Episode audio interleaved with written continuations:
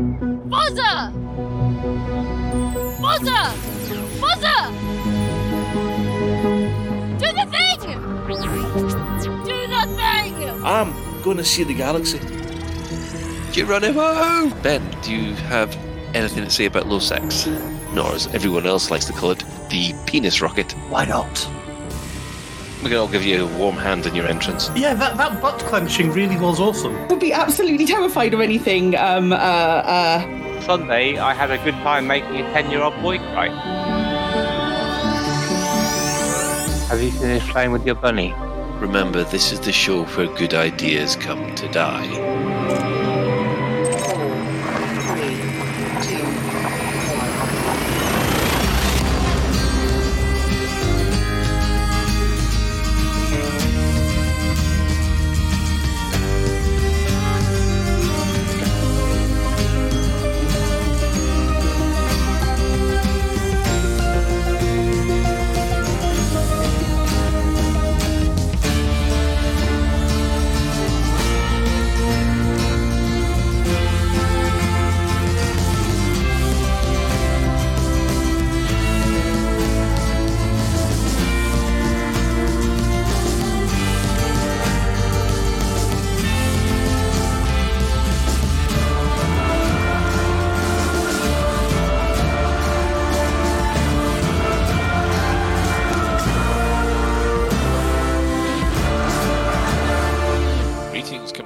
And welcome to episode 377 of Lave Radio, the show that likes to talk about the universe of Elite and the fantastic community that surrounds it. I'm your host, Commander Phoenix Tofire, Chief Archivist of Lave Station, otherwise known as Colin Ford. And joining me in the orange sidewinder bar for this episode, we have our Inhuman Resources Director, Commander Shan. Hello. We have our Staff Liaison Officer, Commander Psykit. Hello. And we have our diplomatic attaché from the East India Company, that's Commander Mac Winston. Hello. Hello. Welcome to you all. If you wish, you can join us live. We are hanging out in game. I think the Chris Mark IV is hanging around in Lave Station at the moment. But if you can't get to us in game, you can also join the Twitch chat channel, which you can access through laveradio.com/live. Click on the live chat.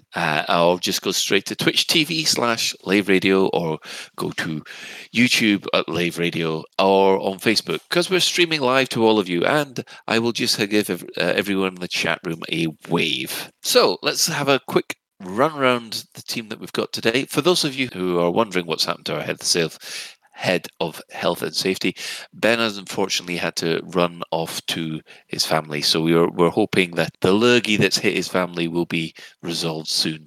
Right, we'll start with everyone going round the week, and we'll start with Commander Shan. Oh, I've had an interesting week this week. Go on then. Oh, let me see. Main event is we are now, or going to be in 2 weeks' time, on test subject Delta. So we got a Delta variant coming. Hobbs has been now well into the wheel. He now spins it so fast it nearly comes off his mountings. What else has been going on? I've ordered a new car. All right. Yes, that should be here in March. Well, basically, what it was I just casually thought, I wonder how much Tesla will give me for my current car. And they came back with a figure that was too hard to resist. So I've got a new one coming in March.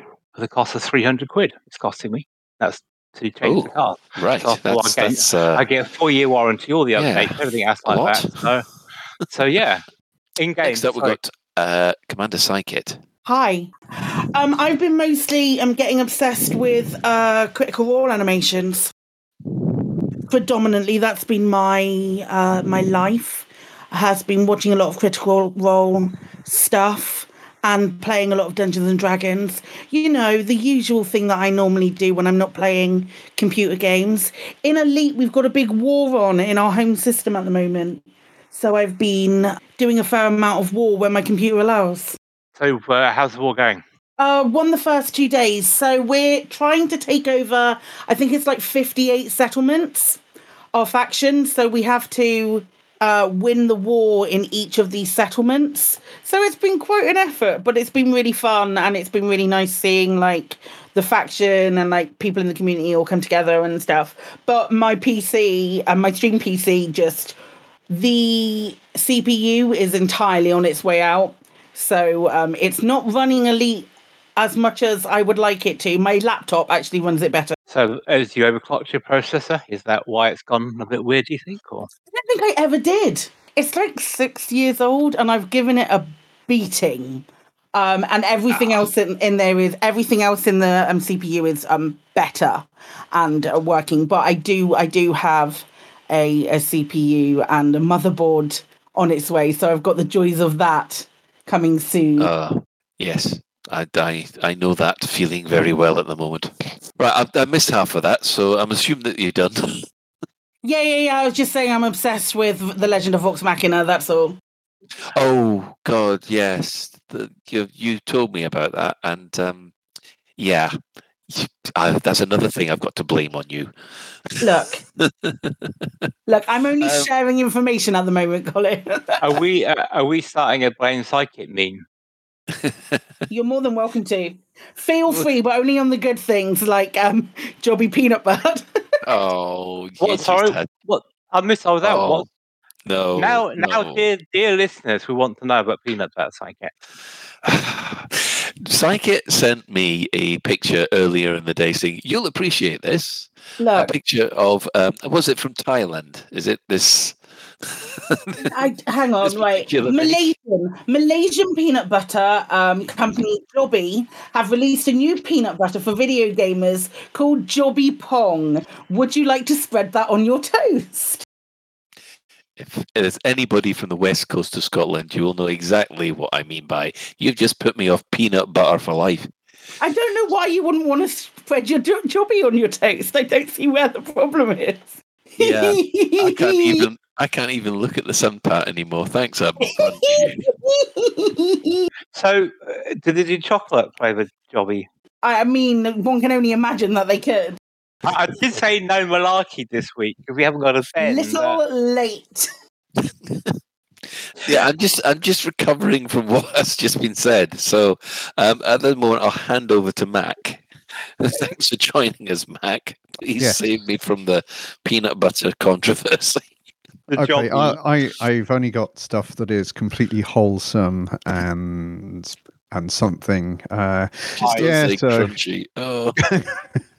Anyway, so I've had a little bit of an eventful couple of weeks. I passed my day skipper theory, so that means I can now terrorise my crew on land, sea, and air.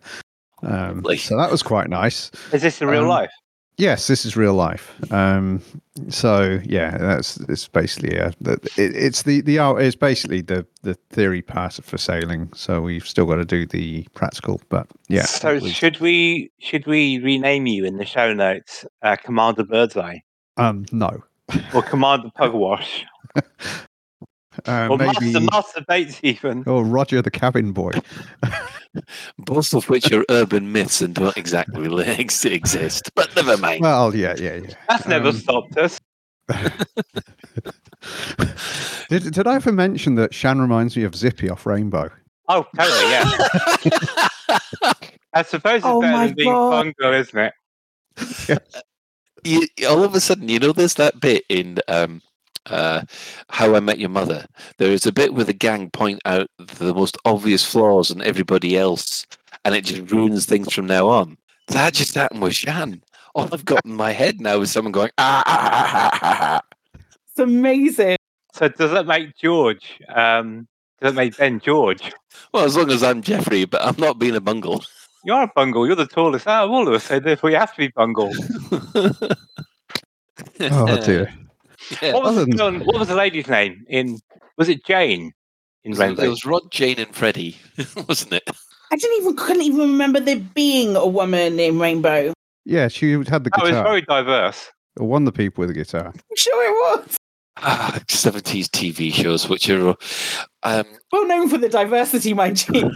Well known for the diversity, and yeah, even Rainbow had its scandals. Did it? Yes. Wasn't it the Bungle? There's something about the actor that played Bungle. I thought there was. That sounds familiar. Well. Fumble in the Bungle. Oh God, don't. Yes. Yes, we're out to destroy all your childhood heroes. Anyway, other than Other than that, it's kind of a fairly nominal week in the East India Company. We've had various wars to fight. We got some new BGS projects starting, which are currently super secret, so I can't talk about them. But the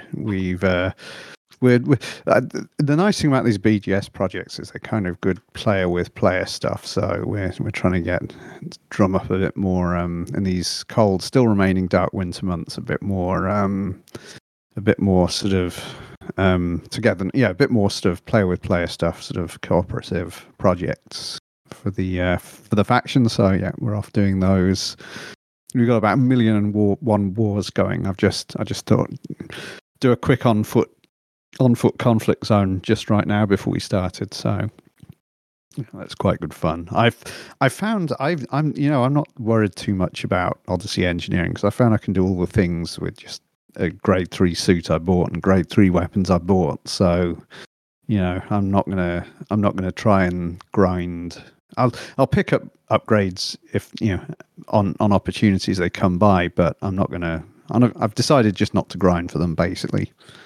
Just sort of do the stuff and as well as I can with just standard kit, you know. But so there's been a bit of that.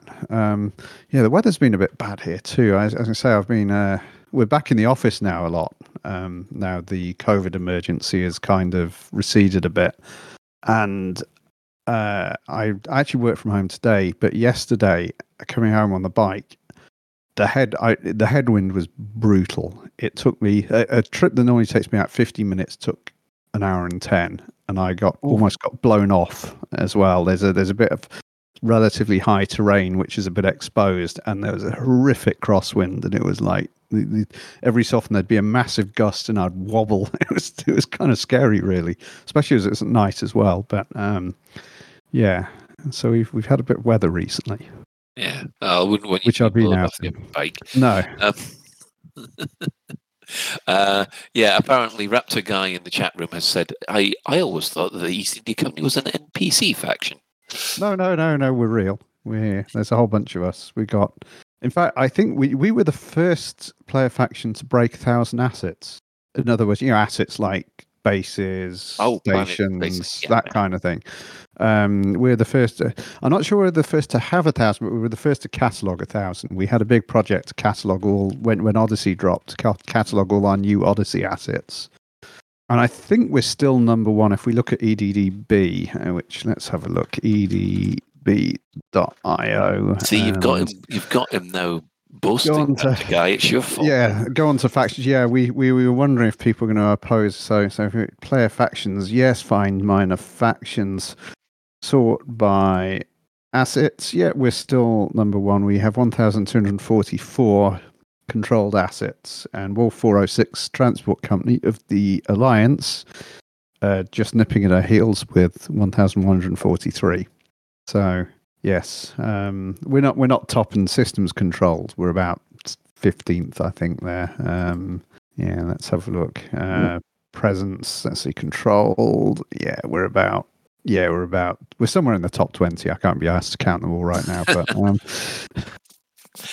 but yeah, no, we're not. We're actually real.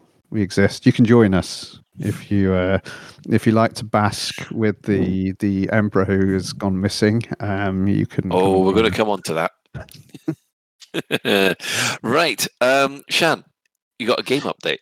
Well, I did after last week's show, which Mini Shan kindly went on, and I thought he did pretty well. Actually, I was really pleased at how he came across and things he said. But they wrote me into helping him. Or helping them. Basically, they drift around behind me while I blow stuff up in Hazreds and they collect the bounties. So yeah, pat you on the head and congratulations. Well, that's right. Yeah, they promised me a biscuit at some point. But anyway, so yeah, that was what I've been partially doing. But also, they want to do the Thargoid stuff and see Thargoid bases in VR. So I spent Saturday and Sunday. Collecting as many probe sensors and links as I could get. So they're all on my carrier ready for when they want to do that. But I did suggest to them that actually they need to learn to drive the SRV before messing around in Thargoid bases. Yeah, I thought that would be a prerequisite. You could take them on the Guardian bases in the SRVs, a Shan outing. I could do, but then again, you take the Guardian base, you then have to show them how to do the Guardian ruins, and that would just take all night. So, and also I want to leave something for them to find out themselves and be interested, rather than just tag around on my coattails all the time. So yeah, it's been quite good fun, really. It's it kind of reminds me of the new player. You know, when you first get an account, that mm-hmm. new time when it's all, so it's quite good to go through with a couple of new players who enjoy the game but are new to it. Yeah, so you're mentoring then. Well, we won't go that far. Yeah, Shan the tour guide has come through on our stream bot at the moment. Right.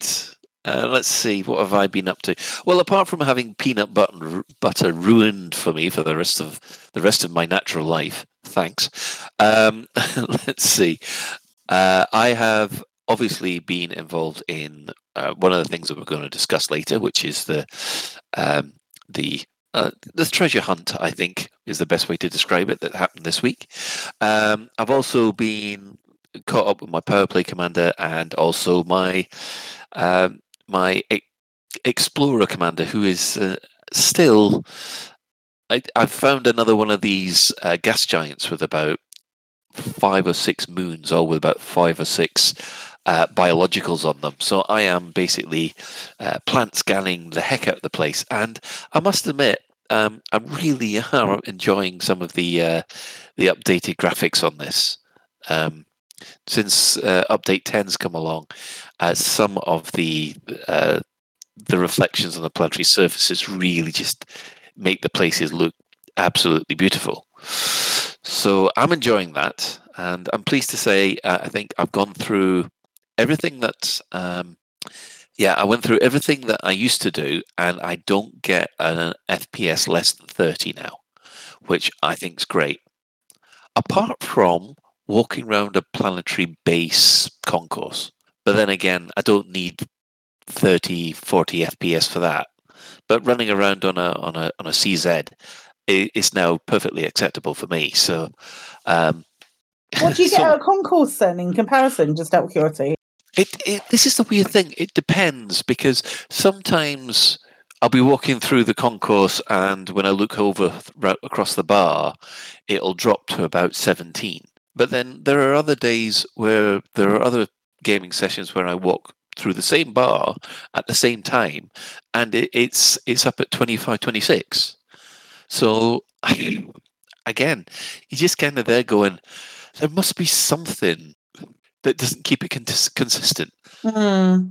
And the bar doesn't look to be busier, because sometimes I think, oh, is that because there's extra NPCs running around, or is there another commander in there or something? Because... obviously, the FPS, the frame rate does drop a bit when I see other commanders. Is it after you've been playing for a while, or is it...? Actually, yes, you are right, Shan. It is normally after I've been playing for a while, because there are times when I reboot, walk around, and all of a sudden the frame rate's up at 34 in exactly the same place. So is it the horror of debugging that could be memory leak? Oh, God, I mean, that's... It does feel a little it feels a little leakish, doesn't it? But anyway, North Prillis has said that it might be the planet and station with the bar is span at a certain point where there's a busy astrological body somewhere that needs rendering. I don't think that's something I look for, I suppose. Look out the window, see if there's a gas giant or moons or stuff like that. Yeah. Mako's said that he's found that plants in bar areas cause his frame rate to tank. Wow. Yeah. So, yes. And apart from that, I've obviously finished Mass Effect 3, maxed everything out, thoroughly enjoyed it. And, it's kind of got in the way of me doing CZs, because I was running around a CZ yesterday, and it was only a medium, and I was having my backside handed to me in a plate. But that's because I was using my Mass Effect 3 key binds, so I was ending up jumping when I should have been crouching. With your can of jobby peanut butter in your hand. Yes. Peanut butter ruined. Thanks, Psychic. It's not my fault. I'm just sharing news. It's I can't. I'm just sharing information. I didn't name it, Colin. I did not name it. No. You just decided to share the jobby. You know, to get off the jobby. Your website's like that for a while. The jobby subject for a while. The thing about playing two different games, like when you're doing first-person shooters, I've been playing a bit of Left 4 Dead, and what I can't get used to is the gravity. I'm used to being able to leap enormous heights on a low-G planet, and then all of a sudden I can jump about 6 inches. It really bugs me. I've got the same problem, actually. Gravity is too strong. I've got the same problem jumping between the exploration suit and the Dominator suit, because basically the Dominator suit's got kind of like a mini a Grogu first attempt jump, while the the exploration one you're practically flying for ages. Anyway, a Jedi assisted suit then. Jedi assisted suit. I must admit, is anybody looking forward to tomorrow? So much. I need a question answering. Oh, okay, then we'll answer your question. No. I need a question answering, which will only be answered tomorrow. Oh, okay. Gotcha. Surprisingly, no, Chan? Well, I don't know. It's kind of drifted away from being a Boba Fett, and they should just rename it Star Wars. Just the Star Wars fan fiction show. Yeah. I mean... Yeah, I don't know. I've got mixed feelings about Boba Fett. He's too good. He's too much of a goody two-shoes in this one. And I know he's supposed to have a redemptive arc, but you'd want his redemptive arc to be a bit longer than just a few flashbacks in a back to tank. Yeah. Well, we'll just have to wait and see what happens. I mean, for all you know, tomorrow we might end up seeing a CGI Han Solo. Or Amelia Clarke. There's a theory going around that Crimson Dawn, is it, are the brains and muscle behind the syndicate. And Amelia Clarke hasn't done much recently, you know, so... Yeah, not since Solo kind of tanked, didn't it? Well, they've got on retainer and they can say, well, you've had your... Don't need to make another Solo film, you've done your Boba Fett bit now, and yeah, they've already got her on contract. Oh, well, that's good to know. Right, well, we're going to move this back to the Elite Universe. Now, the development news, what has happened this week? Well, first up, we had a hotfix, version 10.02. That came out on the 3rd. There's been a number of fixes to address stability issues that have been implemented. Some of these fixes contribute to the plight of... to tackle crashes encountered when loading Odyssey from the main menu. That's a biggie. I'm glad they put that one in. And then a vague statement of further code stability support fixes have been implemented. Yes, so not much, but obviously if you're crashing when you're just trying to load up, that's a biggie. As usual, we haven't had any live streams this week. There hasn't been any announcements, and on top of that, not on the official Frontier forums at all. We have had Zach, who was quite active on Monday, who was responding to a query about retaining player numbers, which actually seemed to fit our topic for episodes, I think, 374 and 375. But he said that's an interesting topic, thank you. As far as the content goes, the Azimuth Saga has been regularly adding new mysteries to the galaxy for players to come together and solve. Similarly, we've seen return of Galnet community goals, like people have said, and the recent CG was a huge success in terms of player participation.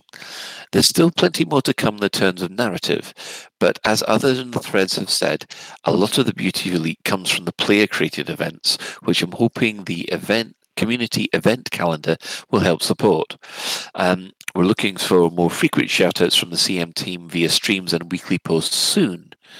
And when pressed on when soon might be, he said, well, I'm giving a soon TM because I don't have a concrete date for you right now. It's definitely going to be a sooner TM soon than a later TM soon. So make of that what you will. Shan. I would say CMs, hello, weekly content, going nearly 9 years, hello. I just wonder when they look at the player numbers and I say, oh, it's down because of X, Y, Z and all the stuff going. Do they look at what's going on in the wider industry in terms of game releases? Because the other games I play, I've noticed activity numbers are down as well since after Christmas. So it can't all be, oh, because Elite isn't doing this or Elite's doing this. It's part, I think, of the natural cycle of how gamers come and go into various games. So I just wonder if they actually look at what's going on and take that into account. I mean, just to be fair, though, Elite is, in quotes, an old game, and it's harder to maintain interest in a, in quotes, old game than it is one that's just come out. Very true. And on that subject, the Steam chart numbers have begun to slip. They're 2.4% down on January's figures, apparently, although these numbers are still 40% up from the lowest point in September, so they're still as high in as sort of July. You'd have to go back to June to get higher numbers. But, yeah, that could be just down to the ebb and flow of normal taste at the moment. But that's, like I said, that's the only indication we have of how well Elite is doing. Although I must admit, I have seen a lot more people in my friends list lately, which is always nice to see. So, another thought that comes to mind. Sorry, when you were just saying about Steam charts and whatnot, it's interesting because when we look at the measure most people use to see whether player numbers are going up and down are the Steam charts. Yeah. But Frontier have the full picture. So it's not just Steam, it's Epic Launcher, it's their own launcher. So I wonder if it's repeated across the other ways of getting into the game that the player numbers are down, because otherwise they wouldn't have commented on it. They would have said something like, yes, we've seen the drop-off of Steam, but on the Epic Launcher and our launcher, player numbers are still being maintained, or something like that. Well, they haven't actually said anything. That was just my observation on player numbers. That wasn't officially from Frontier. So, yeah, normally we get a drop from Arth or Zach. They let something slip about the fact that the CG was they had so many people playing it. But yeah. So I'm afraid that is all the development news we have. Anybody got any opinions on why everything is so quiet? It could be because, it's just a theory, but I suspect some of it is because the COVID restrictions have gone away and people are feeling safer, more confident maybe to go out, and they've had 2 years being cooped up. So maybe they've started to live a life again. Yeah, instead of staying in and playing Elite, they're going out and having a beer. Yeah. That's fair enough. Right. We shall move on to the in-game events. Now, what has been happening this week? Well, this has been quite eventful. We didn't have a CG this week. Instead, last Thursday, ACT asked for help in tracing the NMLA shadow network, which, of course, the Imperial Senate didn't want them to muck about with. Or some in the Imperial Senate didn't want them to muck about with. Now, this led to some treasure hunts, effectively. Did anybody in the crew do these, apart from me? Yeah. Of course I did. Of course I did. So, obviously, we'll get to the big reveal at the end, obviously.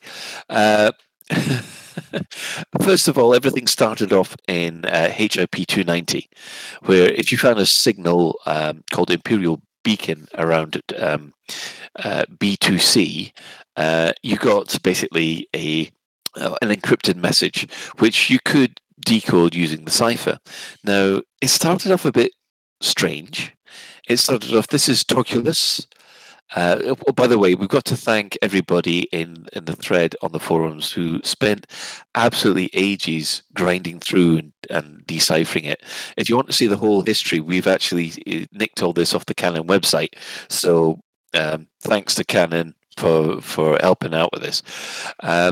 But this is Torculus. This, the first message was translated, and it came out as, "This is Torculus. Abandoned work on establishing a new NMLA figurehead. No existing candidates have sufficient support to replace Theta 7. His martyrdom was expected, but it was unfortunately happened ahead of schedule. For now, concentrate on avoiding detection, and there will be other chances to remove the remaining Duvals." Now, when you posted that, you got when you translated that, the next day, you got a message, a follow-up message from Captain Landu. Now, it said, "The deciphered message from HIP 290. Actually, you know what? I should put a spoiler warning on this. Yes, I think I was about to say that, particularly towards the end, I think. Specifically to the end. Okay, as of now, there's an official spoiler warning in place. If you don't want to hear this, skip ahead 5-10 minutes on the... It'll be in the time. It'll be on the time readings of the podcast. We'll put that in. And for those of you in the chat, if you don't want to hear this, stick your fingers in your ear, and I'll give you a wave in the chat room when it's finished. Right. Okay. So a day after that, you got a message from Captain Landu, who said the deciphered message from HIP 290 revealed the name Torquatus.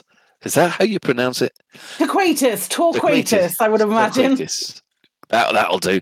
Now, for those of you who play the Lave Radio drinking game, have a drink. Right. Who believe that they is Senator Ursula. Oh, God. Oh, good grief, psychic. What was it? Hold up. Well, the same person, the one that I've literally just told you. Don't tell him. He needs to learn how to speak English. Torquatus, I would say. Thank you, Torquatus. Right. Now, this is a revelation since she's avoided all suspicion right until now. The fact that she's openly identified herself proves that she believes that the Omega grid is totally secure. Now that our detection strategy is confirmed, we have a triangulated signals from a second beacon somewhere in the Saffron system, and they've provided a partial cipher to the keys that should apply to its contents. Please continue to help us track down the NMLA benefactors.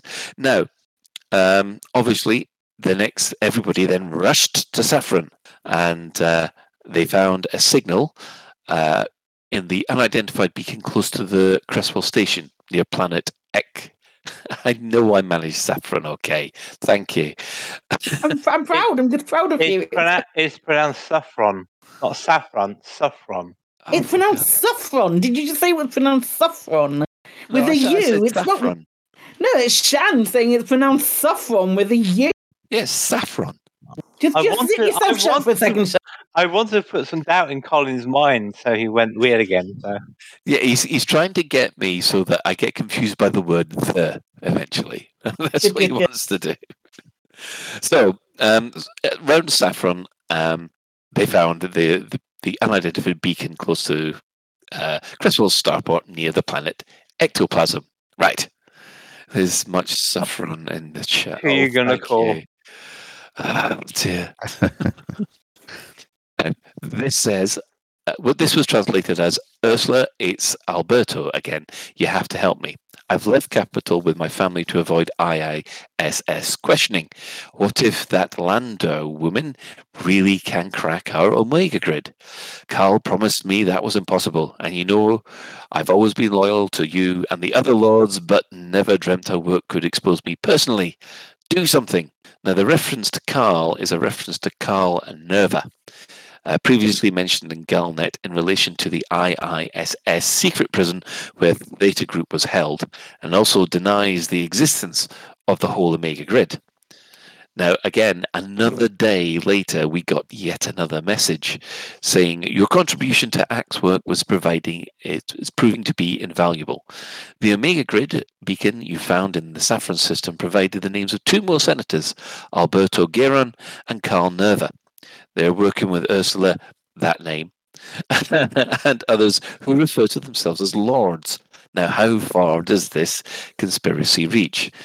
With the data recovered so far, we can theorize that other Omega grid beacons exist in the Mijin system, and I have provided another cipher key. Again, it is incomplete. We have your faith in the ability to overcome this. Okay, Shan. I was going to make a comment or a question regarding the pacing of this. Yeah. Do you think the pacing was a bit too quick, or do you think they should have given people a chance to tinfoil hat and think and speculate and stuff like that? Well, I think the pacing to this has been a lot better than the previous treasure hunts that they've done, because normally it's over in an afternoon. Because the fact that they've waited a day to release the next clue after people have solved the first one, I thought that stretched it out a lot better.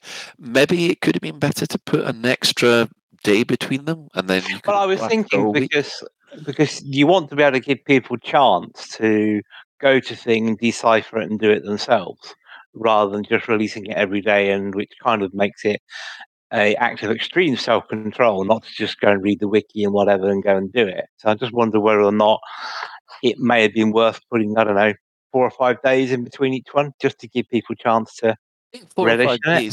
I think 4 or 5 days would have been too long. I mean, they were relatively easy to work out.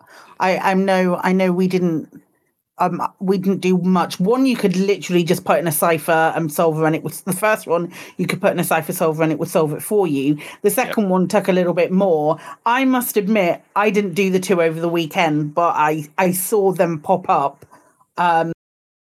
But maybe like a day in between each one, so it would have covered like the full span of a week. Wouldn't have been like completely untoward, but or like every X amount of hours to split the span of a week might have been nice to give other people.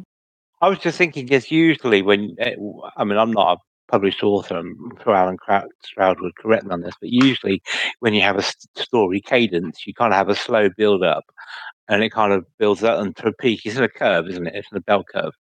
So I'm just wondering, this just seems to have joined almost at the top of the bell curve and hurtled down. Yes, I know it's bringing lots of stuff that's gone on before, but it almost like started from, it's dead, it's over, so-and-so's gone, whatever, all of a sudden from 2 miles an hour to 100 miles an hour in the space of about a week. And I suppose it can happen like that, but I don't know. I was just thinking maybe it should have been more of a bell curve.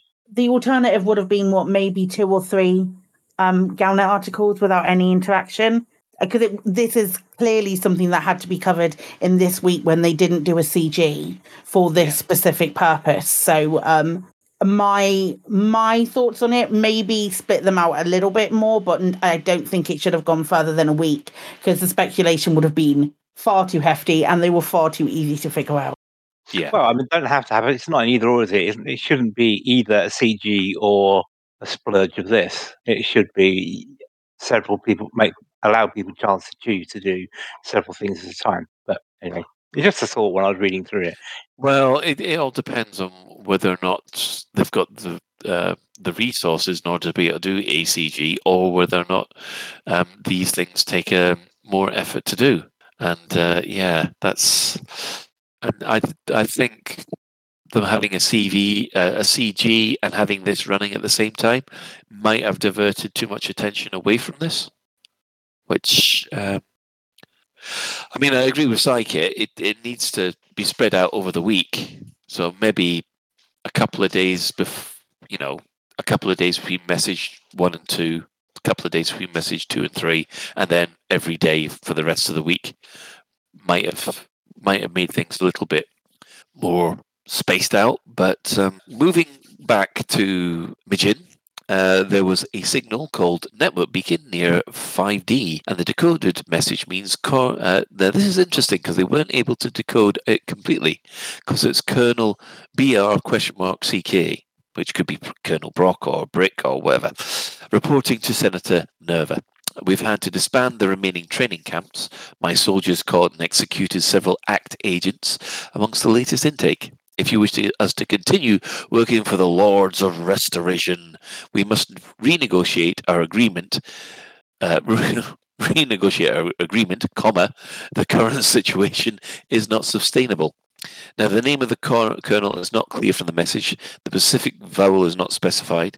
It could be Brick, Brock, or Brack, etc. Then the follow-up message...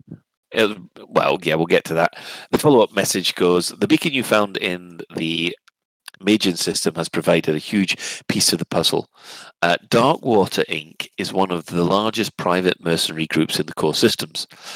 We now have evidence that has provided military training to NMLA terrorists. Darkwater's employers refer to themselves as the Lords of Restoration, but the significance of this name remains unclear.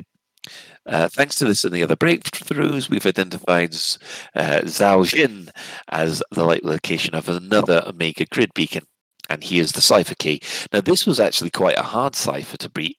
It took I think the others were done within sort of half a day. This one almost took a day for people to break. But eventually, we got back. This is Torquatus. Again. So close. So close. I'm getting there. I'm getting proud there. Of you. Proud of you, mate. Yes. Colonel Brick, Brack, Brock, whatever. Our own agents within Imperial Intelligence have warned us that ACT is making progress on accessing our network. You are ordered to transfer cryogenic pod E16 from the Summerland complex to an alternative system as soon as possible. This must be our top priority. If we lose Arissa, the project is finished. Darkwater Inc. has Summerland as its headquarters, according to the system's description. You are so lucky Ben isn't here, Colin. What? To kind of encourage you in your pronunciation, like cryogenic and things. Oh, I know, cryogenic. I couldn't believe it. I just looked at the word and the brain, my brain just didn't want to work. I think you're doing very well, Colin, to be fair, because it's a lot of reading and the text the text is quite small. Oh, I do love being patronized. Yeah. Anyway, so with your assistance, we have solved a year-long mystery, the whereabouts of Emperor Arissa Lavigny-Duval. Exactly. Now, the message found in Sojin confirms that the Lords of Restoration ordered Darkwater troops to abduct the Emperor and keep her captive. This implies that their agents within Imperial Intelligence have been falsifying her communications with the Senate ever since. Specialist operatives have now been dispatched to locate and recover Her Majesty. Or the remains of Her Majesty, probably. Yeah. Maybe she doesn't want to be recovered. What if she says, I'll sod this? I'm on Love Island. She's behind it all. Yeah, I'm on Space Love Island. I'm on a reality show. So, Psychic, when you saw that last message, what did you say? What did you think? I was like, we literally just talked about this. That was my first thought. I was like, how? And my second thought was, well, that would explain it, yes. Do you think they listen to our show for ideas? No, I really, really don't. Do you think they listen at all? Yeah, they probably don't know you exist. No, probably. So, yes, I must admit, between this and watching it all unfurl on the forums, I thought it was a nice little treasure hunt. And everybody was seemed to get engaged with it. And everyone seemed to enjoy doing it. There's been a couple of gripes about whether or not it was too fast or not, which Shan's obviously covered. But I will put my hand up and say I thoroughly enjoyed this, and it was a real pleasant change to doing the usual CGs. So Shan, I was just thinking. Well, I thought, well, okay, how are they going to resolve this in such a way as it gives player agency? Because basically, the players have been spectators reading the messages. Yes. So we had no influence on the outcome. It's just we are reading the messages. But something like recovering the Emperor is a goldmine for player agency. It really is. If you wanted to make a on-foot Odyssey CG or whatever it is, This would be the place to do it, because you would have one side trying to prevent the Emperor being recovered or even killing them, and you'd have the other side trying to rescue her. And that would be in however they want to do it. But I would want to see proper player agency using some of the Odyssey assets, I think, to do the rescue. Yeah, we've already had people on the forums already claim that they've rescued her, which I thought was hilarious because they obviously haven't. But and there's nothing at Galnet News about this, which is a bit of a surprise. I thought that would have been all over the headlines as soon as that last episode dropped. Well, Galnet's mass media, isn't it? Really? Oh, it's just an Emperor problem, is it? It's all part of the. Well, it's kind of uncorroborated, isn't it? I mean, it's not. Galnet doesn't sort of stoop to grubby guesswork and poor journalism, apparently. So perhaps Galnet have chosen not to publish because it's uncorroborated. There's only a few thousand people who've gone and read the messages and seen them. So, it's not cooperative. Well, yeah, but they're Pilots Federation members, so they're special. Yeah, we're all special. So I've actually put the link to all this treasure hunt all through via Canon in our show notes. And if you want to see how people have how they worked out what the ciphers were, there's plenty of it on the forums, especially with the note about the act asking for help on the 3rd of February. So yes, Aisling probably will pipe up again. Nice, yes, you're completely right. Now, I think we might be in for new emperors soon. But you reckon so? The only trouble is that means they have to redo all the power play stuff if we have a new emperor.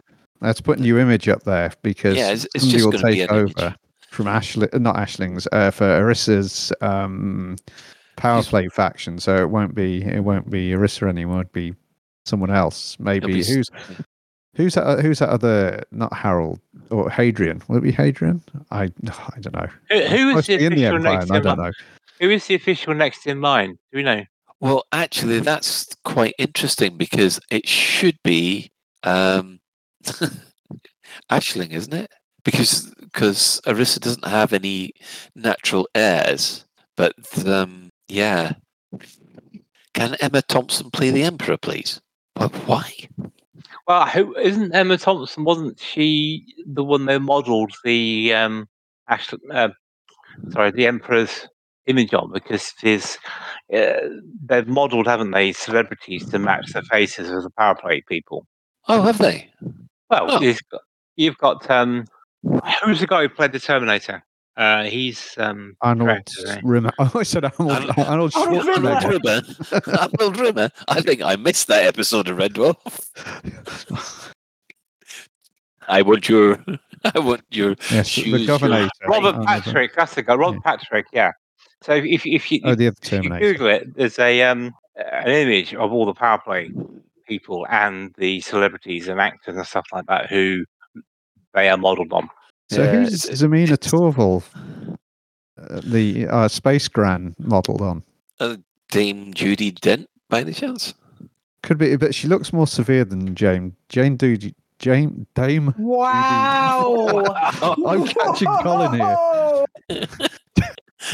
This is amazing. I'm watching you all break down in real time. It's your fault for the blooming. I'm just going in my head.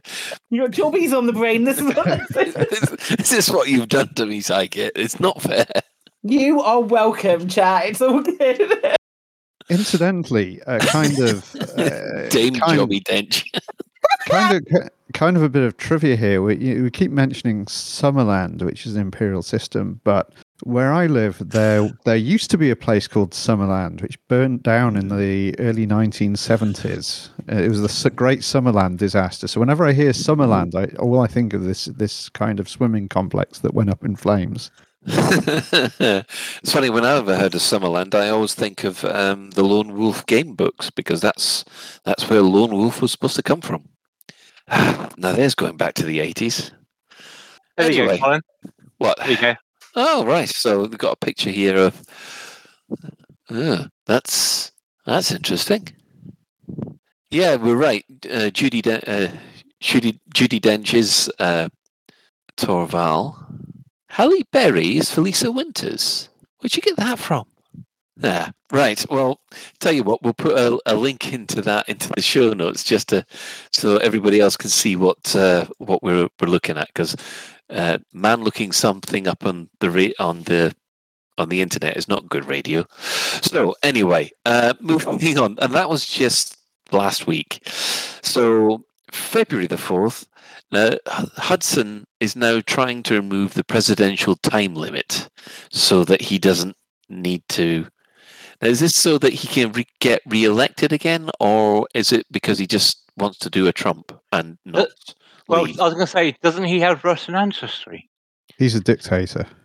So he wants to become a dictator then? Yes. I mean, this is what they all do. You look at all the South American people like Hugo Chavez and all that lot, they all start extending their term limits, or abolishing them, so they can basically, and then fiddling elections so they can be there forever. And that is exactly what Hudson's doing. He just wants to. He's got a taste of power, but the trouble is, someone said, I can't remember what it is, but some famous author said politicians should be changed like nappies often for the same reason, because they all get covered in poo after a while. If you think about it, they have too many jobbies. Yeah, I mean, politicians are in power too long. They always get a bit. They always go a bit of doolally, and like have parties when they shouldn't do and things like that. Yeah, that kind of stuff. Yeah, it didn't take her a lot to get stay in power that long before they started going doolally. Anyway, back to the fictional world. In addition, on the 7th of February, we have the fall of Aegis. The organization continues to be closed down despite evidence to show that the Alexandria wasn't their fault, although the crew of the Alexandria have been honored, considering that they're awarded post medals after death, which that's quite kind of a comfort for the poor captain that didn't make it. And finally, today, concerns have been raised over the Alliance-Sirius Pact. After the recent fallout of the Battle of Riot, which caused the Sirius Corporation to question, has caused the Sirius Corporation to question its terms of its partnership with the Alliance. Now, the Alliance have actually reassured them that this will never happen again. What do you think that's going to happen? Tomorrow. Mm-hmm. Yeah, I think this is one of the advantages of Lave being now independent in the old worlds. But the megaship moved to Leasty. I was half expecting everybody in Leasty to start kicking up a fuss there as well, but not this time. In other news, Operation Ida, they're currently repairing the CAN relay in Evangelis. And the Anti-Xeno Initiative has highlighted that there's now only 7 systems which are dealing with a Thargoid incursion. Their current priorities for this week are Lembas in the Witch Head Nebula, the Coalsack Sector VU-0B6-6, and Hakai in the Witch Head Nebula. So if you still want to kill a Thargoid or two, get them before the Anti-Xeno Initiative wipe them out for good. They do seem to be doing a good job there. I think it's that time for the week again. Store alert! In the bi-weekly newsletter, here come paint jobs for your art. In the bi-weekly newsletter, here come paint jobs for your art.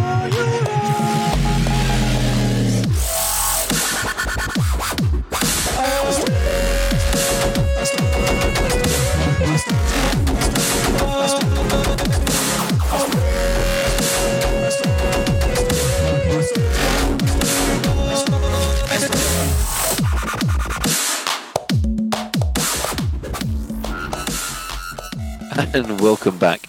There was no store alert or newsletter. However, the Python polarity skins have appeared in the store. I don't know if those are new ones. They look new to me. I don't think I've seen them before. I don't recall seeing them either. Yeah. But it does look like they ran out of paint halfway through, though. Mind you, they could be called the Doctor Who ones, because if you put your Python into reverse, you have reversed the polarity. There's no neutron flow there, is there, though? It depends how the engines work. Well, actually, there's no neutron flow there now because they retconned it, so there never was. What? How can you retcon reversing the polarity and the neutron flow? It's not the Who, they retcon anything. So, yeah, I mean, have you looked through these? I mean, do they look quite nice? I mean, there's still Python stuff. I preferred the red one you had on screen a minute ago to the yellow one that's in the show notes. Yeah. Although they do look a bit like Licorice All Sorts, I suppose, in the way they have the sandwich of colours between the boring bit in the middle. Yeah, I wonder what they'd look like with like ship kits on and stuff, if that would make a difference. Yeah, I mean, it all depends on where the ship kit attaches to, doesn't it? Because if the nose section, that nose section would turn yellow, wouldn't it? And the spoiler would turn the different colour. I keep on meaning to actually get a Python. It's the one ship I have never flown in Elite. What? Really? Oh my god! You've not done a lot of BGS then. Colin, the Python is How can you not have flown a Python? Because basically I went T7 and then Imperial Clipper. The Clipper's so much pants compared to the Python. Don't you dare, Dower Scotsman. That is just wrong. What you prefer? Well, actually, maybe Colin thinks the Python is a bigger adder. No, it's just one of those things that passed me by. I can't remember what ship I actually went to after the Clipper. Probably the T9. No taste. The Python, many years ago, when the game first came out. I'm getting slated here in the chat. But many years ago, the Python was the ship to have because it had this. Yes, I remember because before it was the Asp Explorer. Because when an Asp Explorer turned up to a fight right at the beginning of the game, people started to get scared, and then all of a sudden, people could start to afford the Python. And when the Python then started turning up in the CZs, then basically carnage was ensured. And I think it had to be rebalanced about 3 or 4 times. That was it. Actually, I missed out the Python because. As soon as I could afford a Python, the Ferdinands had been released, and even for the same thing. No, I just took one look at the Ferdinands and went, "That's the ship I want next," and basically ground my T7 into the ground just to get one. And I'm sorry, flying the Ferdinands was so much fun. I think you need to get a Python, Colin. Oh no, I am intending to get one. It's just it's one of these anomalies that I never, I've not flown it yet. Next, you'll be telling us you never flew a Cobra Mark III. Oh come on, you know I flew a Cobra Mark III. I can't help it. It's just one of these things that pass me by. I mean, functionally, I think I'm right in saying the Python has the largest capacity of any ship that can use a medium landing pad. Yes. Yeah, you're right. Yeah, you are. Look, I am. This is not like the adder, okay? I actually quite like the look of the Python. I've heard good things about it. I actually want to fly one. It's just I haven't flown one yet. It's not like the adder. Buy one tonight. Come on, buy one tonight. Buy one tonight. Go in the game. No, because I've got a plan for my power play commander. My power play commander at the moment is working his way up to get a Python because for the exact same reason that you said, is that it's the largest cargo capacity ship that can land at a Mijin port. That's one I want, and I'm off. He's working his way up to get one, so. Probably in a couple of weeks, I'll be flying a Python. And even more so, the interior looks like something that's from the 1970s. It looks like a 1970s lounge. It's like driving the Ford Capri all over again. Capri gear, yes. I actually wrote an article about for Sagittarius Eye about the comparing and contrasting the Python and the Crate Mark II. The article was called Snake Off. But yeah, it was the thing is the Python, it isn't merely the biggest ship that can fit on a medium pad.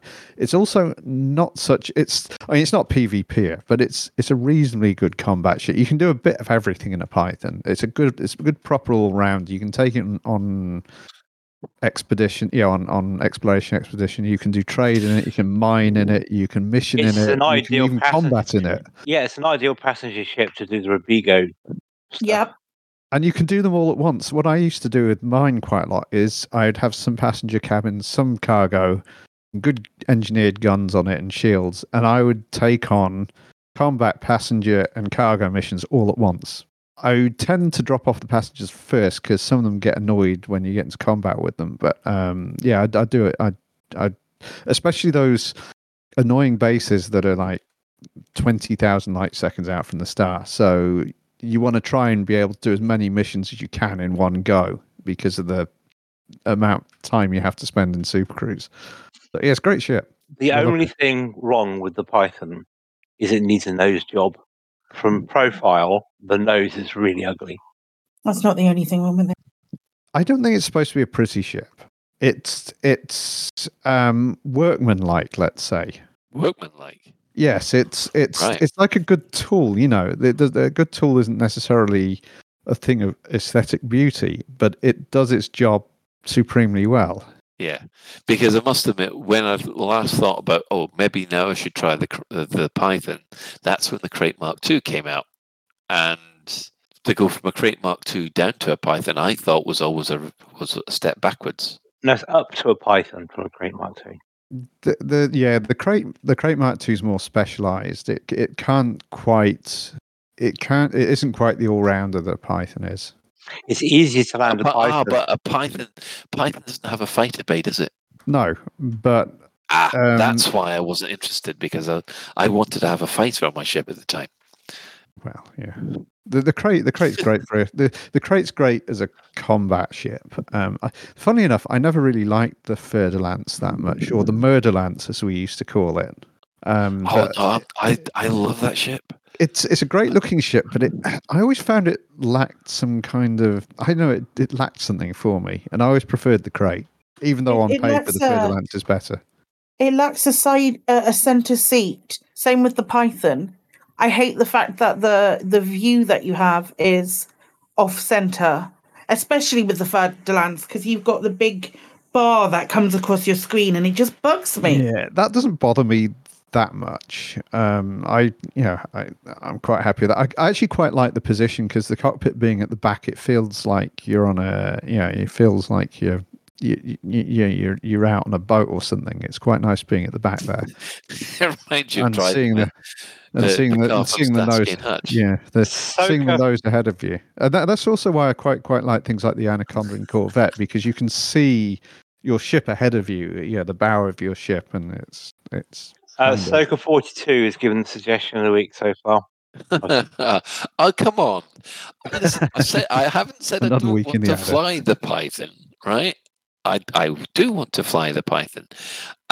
It's not like I said. It's not like I've flown the Adder and hated the Adder.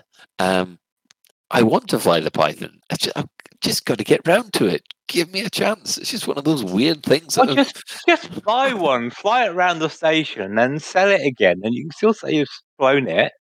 Yeah, but I want to use it. If you buy a ship to use it, you don't buy a ship just to fly it. Well, people go on test rides for cars with no intention of buying them. Listen, when I fly the Python for the first time on the Power Play Commander, I'll make sure that it'll go in a top shift. So there. That should keep people happy. You need to do it in your Jeremy Clarkson voice as well. The Jeremy Clarkson voice. I don't have a Jeremy Clarkson voice. I'm quite thankful I don't, to be honest. Anyway, and you've got to call, and you can't call it a CD in the cockpit. You have to call it a slot jobby. Right. let's leave that, draw a line under it, and let's take a break before we come back with our main topic. Are you thinking of suing over mis-sold Python protection insurance? Had an accident in an airlock or slipped in a space station cargo bay and thinking of suing for compensation? Well, don't. I tried to take my ship commander to court for making fertiliser out of my crewmates. Legal fees have left me with nothing, and now I'm hungry. All the time. At Watt & Prittany, we take small print very seriously. We have a massive team of lawyers just waiting to block your case and ramp up your legal costs. I wanted a simple, no-win, no-fee arrangement. My case got blown out of the water by Watt & Prittany, and now I have to rent out my arse for hydrogen fuel. At Watt & Prittany, we have a saying, if you don't want a beating, stay out of our court. I was savaged by a wild creature whilst fixing a vending machine. Can't I claim compensation? No, you can't, because we have a massive team of lawyers and you're just someone who works for a living. Watt & Prittany. Don't even think about it.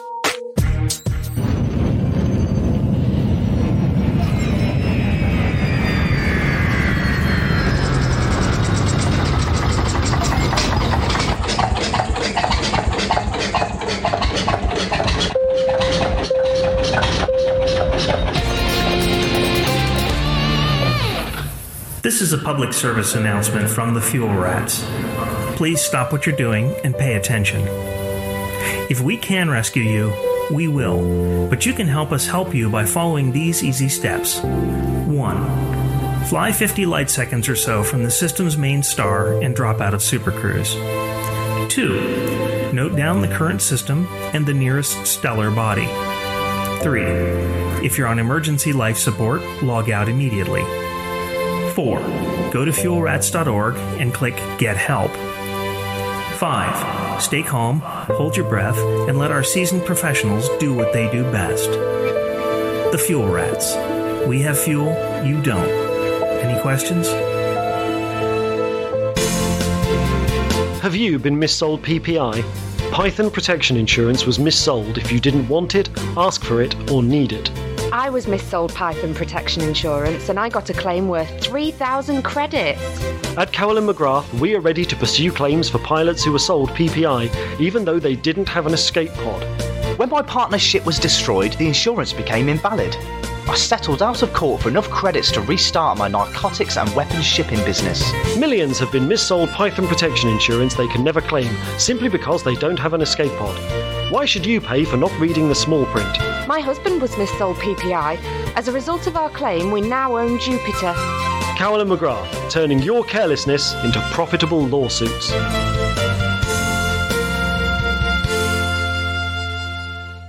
And welcome back. Thanks for the Python Protection Insurance. I don't think we could have managed it without it. So, for our main subject this week, I'm going to actually hand over to Mac on this one because it was something that was discussed in our Discord, which I thought we all thought had a bit of legs. So, Mac, Odyssey legs, Odyssey legs, yeah. Yes, Odyssey we had a I had a quite long discussion mainly with Ben on this, and it was like. The idea, if Odyssey wasn't space legs, what would you make it? There's certainly some controversy. I mean, we've always, in the run-up to Odyssey, you know, or even before that, there's always been the community clamour for space legs and all that kind of stuff. And not necessarily everybody has wanted space legs. I mean, now, firstly, I'll qualify this. I enjoy the Odyssey content for what it is, but for me personally, I would have preferred if Odyssey had been an expansion on the kind of flying a spaceship type of mechanics rather than running around and shooting at stuff on foot. So anyway, the debate about this was basically because back in the Kickstarter, Frontier always said, well, one thing we're going to do is have it so you can get out your spaceship and walk around. So it was kind of a, I hate to call them promises, but it was kind of one of the things they said they were going to do, amongst a lot of things they said they were going to do back in the original Kickstarter, way back in, 2012. I can't remember, a long time ago, 2012, 10 years ago now. 10 years. Oh God! It will be 10 years. When did 10 years? November, I think. It was about November. Kickstarter kickstarted.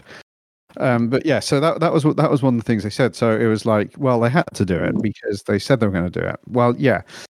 My argument about this was, they probably should do it, and I fully support them doing Space Legs, but I thought it should have come secondary to deepening the space game. Now, a kind of, I hate this phrase, the whole mile wide and inch deep thing.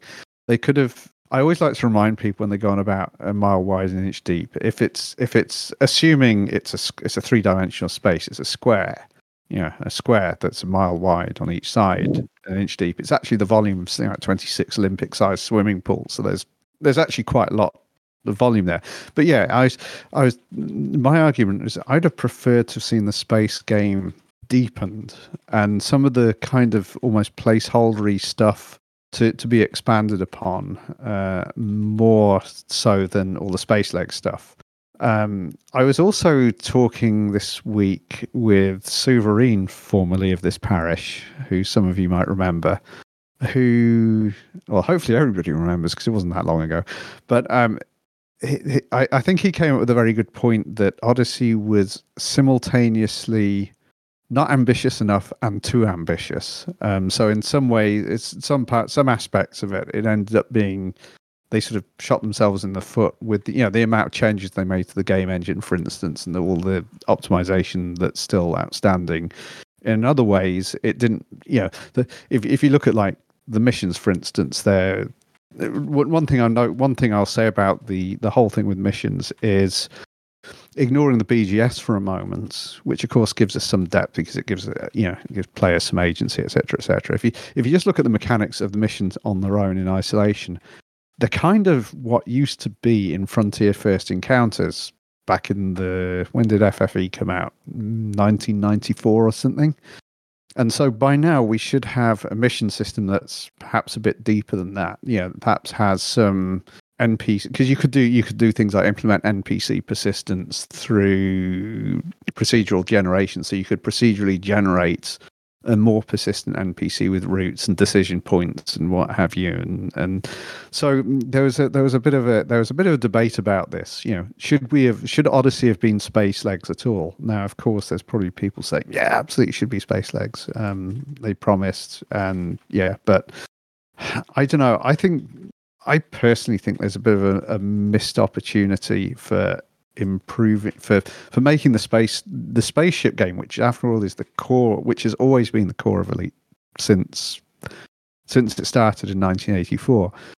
That could have been made deeper. So, and there's all sorts of aspects you could make it deeper. For instance, like we could have had more on the planet side of things, so more exploration stuff, more things to go and see and poke at, like back in Frontier First Encounters, you could actually go through things like the atmospheres of gas giants. Of course, it was early 90s graphics, so today it's not anything to write home about, but with today's graphical capabilities, that could be something quite breathtaking.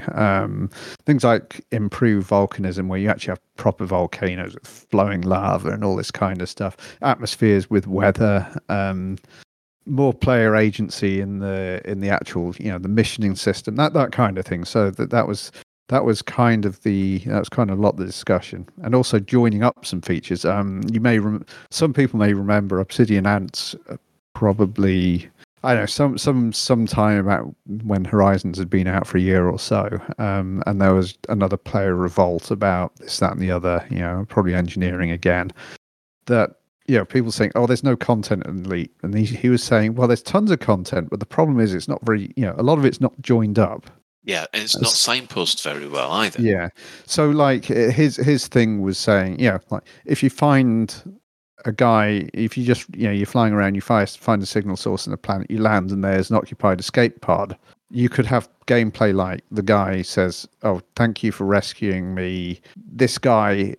this organization went to kill me, so then you go and investigate that, and it sort of makes a whole chain, it makes a mini sort of procedurally generated storyline that you follow, Yeah.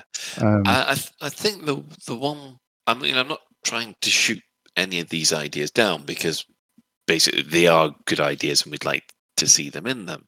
It's just whenever anyone says, oh, these missions can be procedurally generated, it just takes me back to what Alan was telling me about his experience on Phoenix Point, where the plot is procedurally generated as you go along.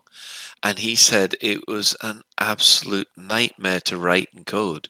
Oh, for sure. It's not easy. I mean, it is challenging. In fact, I mean, all the what Elite Dangerous is trying to do is you can't underestimate the size of the challenge of trying to create a sort of, you know, a bit of a simulation of what life would be like in 3308. You know, it's a big ask, and you only have to look at the other space game, Star Citizen, or one of the other space games, and see, you know, for what they want to do, they're going to end up with apparently a massive 1,700 staff, which is, it's just phenomenal amount of people for one game. So Frontier don't have quite those resources available to them, and so it is a big. All these things are a big ask, but then again, I think that, I mean, there are. Yeah. I'm sort of tripping over my words here, but yeah, it's.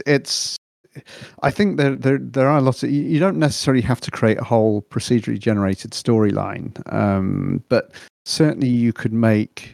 Things like NPCs, you could implement more persistence with NPCs. So you could have some dread pirate who's terrorizing the place, and you've got, instead of just you getting a contract to go after this guy, like loads of people have a contract to get. So not everybody's going to win, but you could have but because you've now got the shared goal that's out there, you've got a bit of competition, and you got to follow this guy through. You know, as he flies around and terrorizes people, and using a procedurally generated system, you can add a bit more persistence to NPCs like this, rather than having them all just generated on the client as you jump into a system.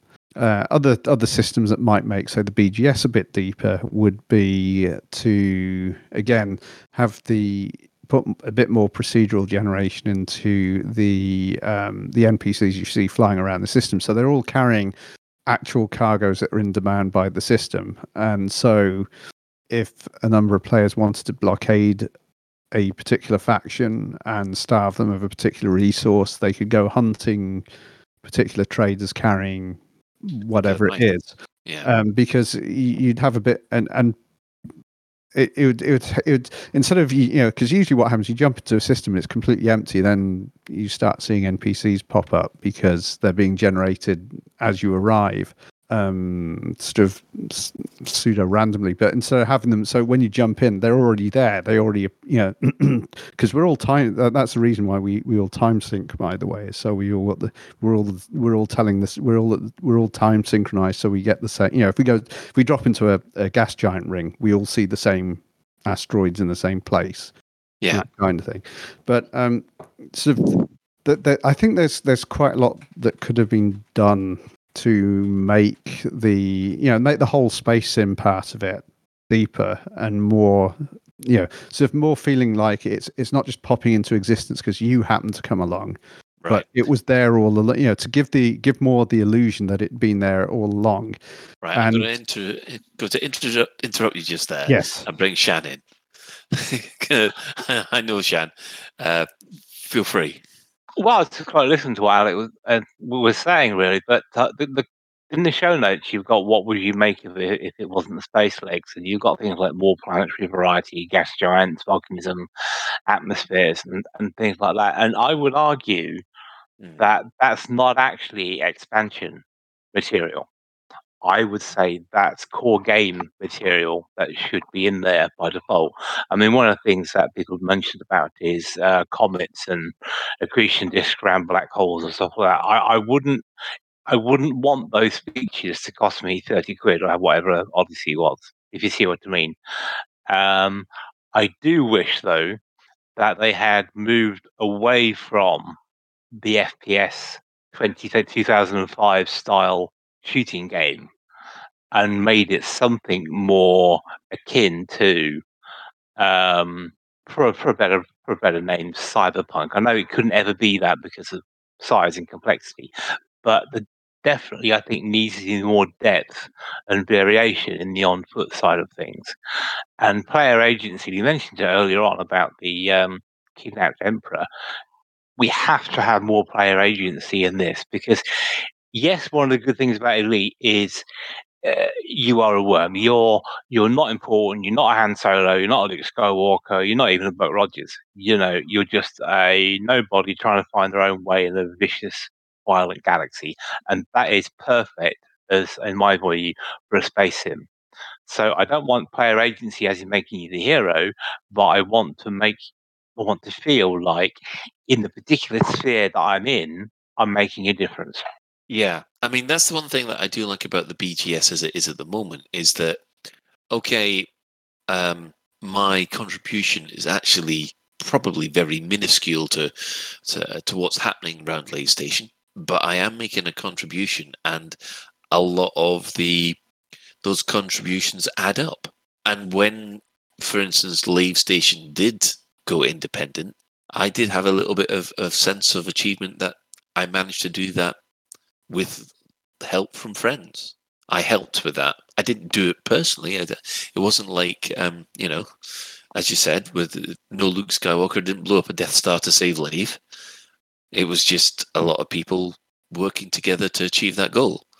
And that sense of community really does, I think, add something to the game. And you're talking about stuff adding to Odyssey. I would want a mechanic by which that effort, if you like, is realized some way in game, because most of the fun that came from the free Lave and the whole thing that went on a couple of years ago now. The fun at the ADC. The community side of it, the feeling you're part of something bigger and joining in and meeting people and stuff like that. That's perfect. That's exactly how it should be.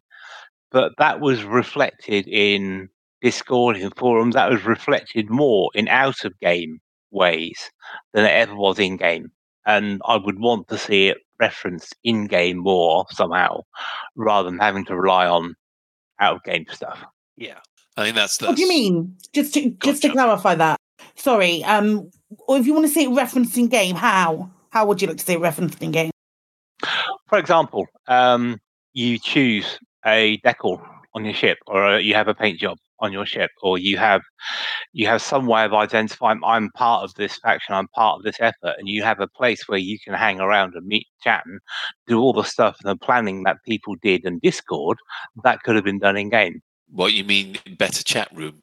Not necessarily chat room, but just a way of communication. That's how people communicate over this game, isn't it? That's the only way that you can communicate. Other games do a different way, but you can see what I'm driving at, though. You're not just let's all meet on Discord and plot the next move. Yes, that's valid, but it just takes you out of the game. It's an out-of-game tool to do something that should be useful in-game, and I would want to see that expanded upon as part of Odyssey. There's always the carrier-ready room that will be coming in Update 11.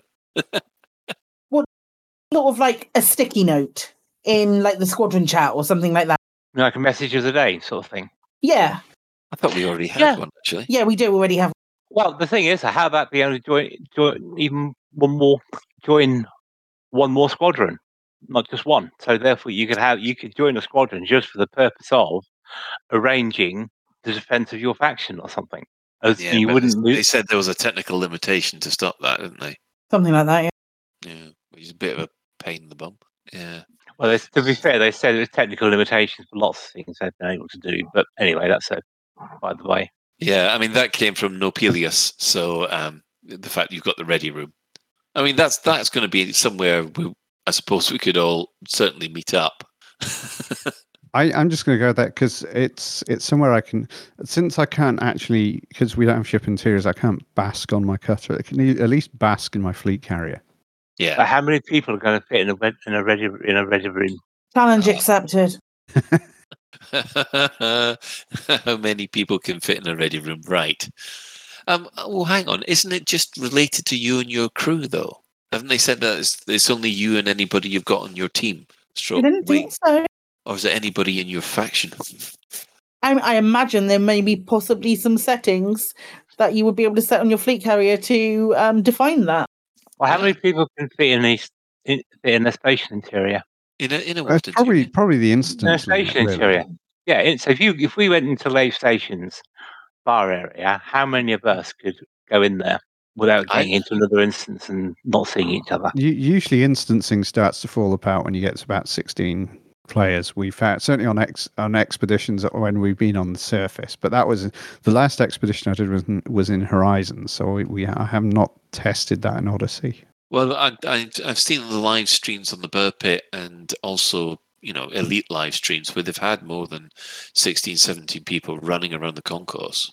But I think that's something maybe we need to try. We need to do a Lave Station a virtual meetup to see how many people we can get on a concourse. Because presumably that would be the same number as inside a carrier, although Elvis Kremen seems to imply it's whoever's in your team that can get in the ready room. Yeah, and that's what I thought it was. But we'll just have to wait and see who is what's actually coming, because I can't remember now. It's been that long since I've seen a live stream. So, I mean, as far as the more player agency in the sim, does this mean that you'd be interested in you know, groups setting their own, I don't know, mini CGs and things like that? Well, I think you what you could do, because we've got one thing with the BGS, which I think is an opportunity that should be exploited, is there's still a lot of systems in the bubble which are completely uninhabited. And one thing that would certainly allow players to come together to leave their mark on the galaxy is if you could get your chosen faction to expand and build a new station in a completely uninhabited system. And that would be something you could spawn a mini CG. The kind of like the wing missions for delivering cargo, they're kind of like almost like mini cargo CGs right now, but you could do that kind of thing only sort of bigger and have it result in, you know, so you don't just collect one thing, you collect all the stuff you need for a station, and your chosen faction actually builds a new station in an uninhabited system. And as a reward for being the builder, a bit like in your home, you can't be retreated from your home system.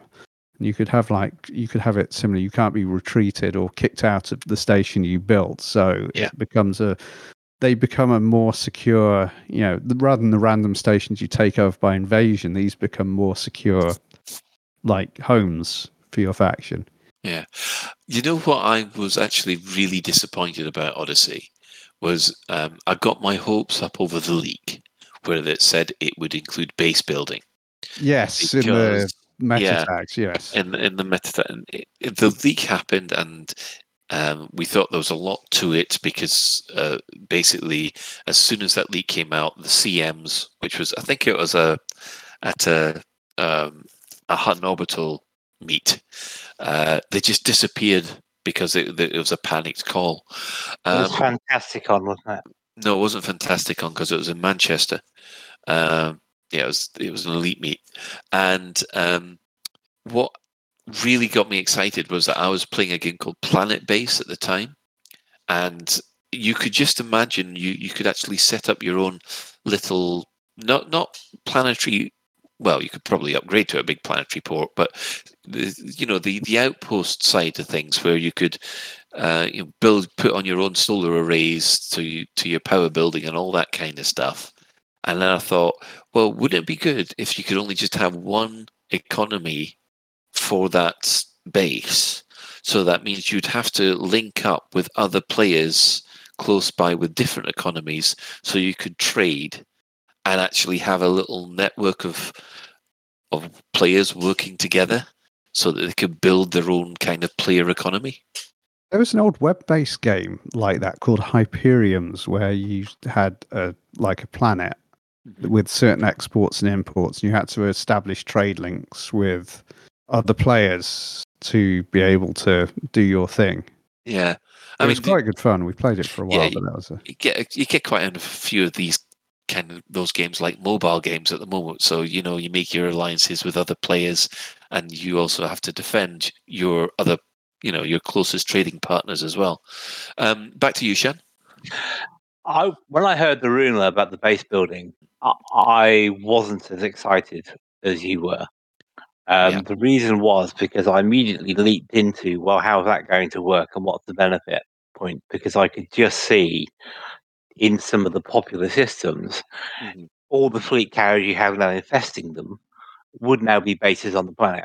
And they would be fixed. They couldn't move. And I just didn't see what benefit they would bring other than be able to do a bit of showing off to say, look what I brought. And then you would then also have the same issues people had with fleet carriers in that you have to pay a maintenance fee to keep them active. So I was never a great fan of the idea of base building for that reason. The other thing that sprung to mind regarding base building was so I can only have one base. What happens if I get bored or want to go somewhere else? I can't move it around like a fleet carrier. And so, I just don't think it would ever have worked. But it was an interesting theory, I suppose. It's just, I mean, it's not like the No Man's Sky base. I didn't have the idea of the No Man's Sky base building, because that is effectively just creating buildings brick by brick. This was more like sort of base management than the actual building. I don't know. It's just the idea of working with other players to build up a little section of space away from the bubble. You know, just like when Colonia started. Imagine what it would have been like if someone said, all right, okay, we're allowed to put up one base each, and there's only allowed a certain number of bases on per planet. So that way people would kind of create a network in order to create a new mini bubble, but it'd be a player-run mini bubble. I thought that would be a good meta for people that's to kind of what we have with the carrier stuff, don't we? We have that now almost. Well, yes and no, because we don't have any production facilities. You know, we don't have a module on your carrier to create industrial goods or obviously high tech goods or food, for instance. You don't have a garden carrier. So obviously, other bases will require food. So someone else sets up a food base, but they're obviously going to need stuff like bio waste and things like that. So, but then they're able to export food to all the other bases, and those other bases are going to rely on that one. So if someone comes along and manages to blockade the food one, then everyone else is going to have to defend it. It's just I thought a way to add something extra to the game instead of BGS or power play. But one of the things I think we definitely is missing is being able to EVA and repair your ship and whatever it is via an EVA in a spacesuit. I think that's missing, and we've talked about other things they could have done on foot, like the science lab and all sorts of stuff. So. Yeah, I think what Suverine said about being not ambitious, but at the same time too ambitious, is a fair summary, I feel. We had another discussion point here. I mean, this is, I think we've been over the Cobra Mark IV thing before, but the other question we wanted to ask is, if the Cobra Mark IV was exclusive for Horizons, and for legal reasons it can't be released, if Frontier could get away with a Cobra Mark IVA, what should the specs on that be? Should be Canadian. A Canadian Mark IV. Well, Cobra Mark IVA. Oh, yes. Yeah. Sorry. So the Canadian Mark IV. Canadian Mark IV. The Canadian version of the Cobra Mark IV. Yeah. Obviously. Why are people so obsessed with the Cobra Mark IV? It's crap.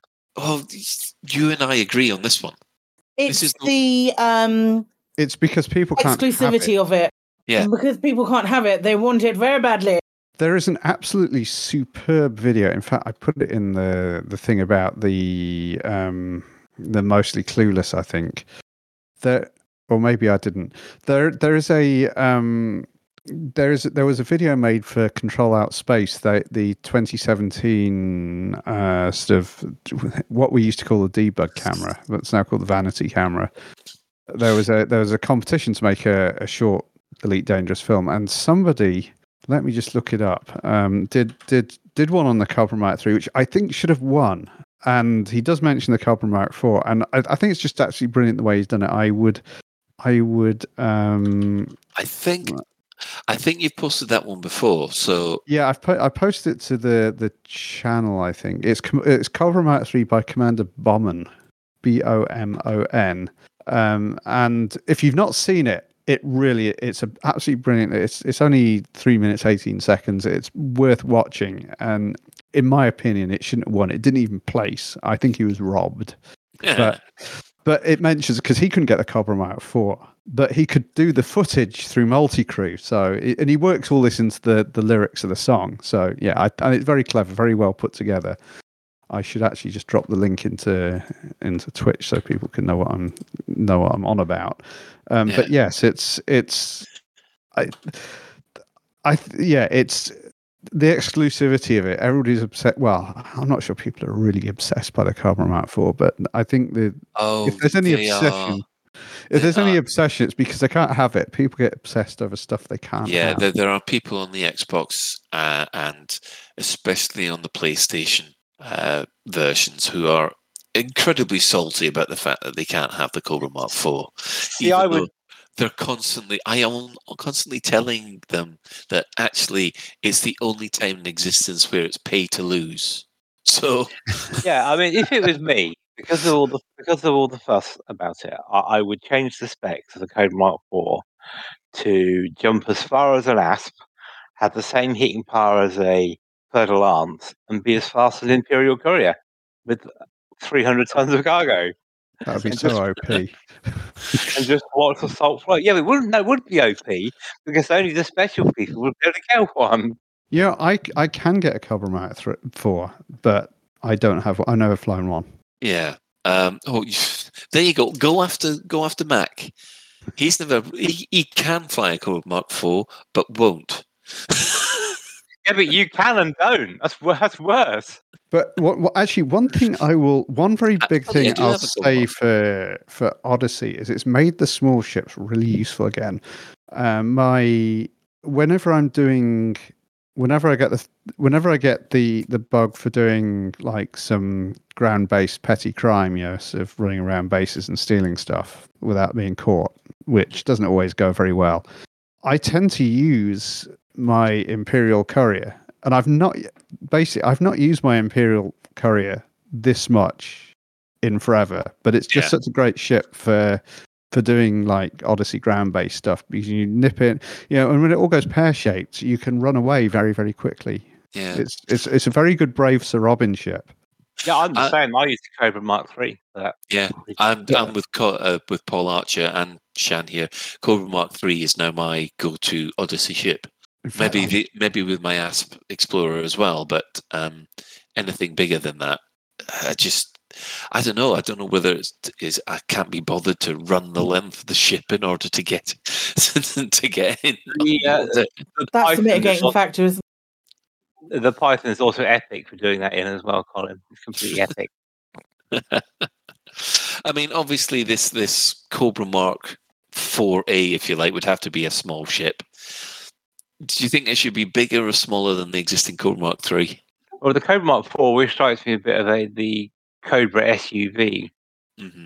It's because when you see some cars and they're basically the same as the saloon or hatchback, but they've just been pumped up and made a bit taller and fatter. No, and that I think it's more of the estate car. I think the Mark III is like a Ford Sierra, and the Mark IV is like a Ford Sierra Estate. It's a Volvo Estate, is what it is. And if you ever driven the difference between a Sierra Sapphire and the Estate, it's really easy to slide the back out in the Sierra Estate compared to the normal car. It's got, you know, it.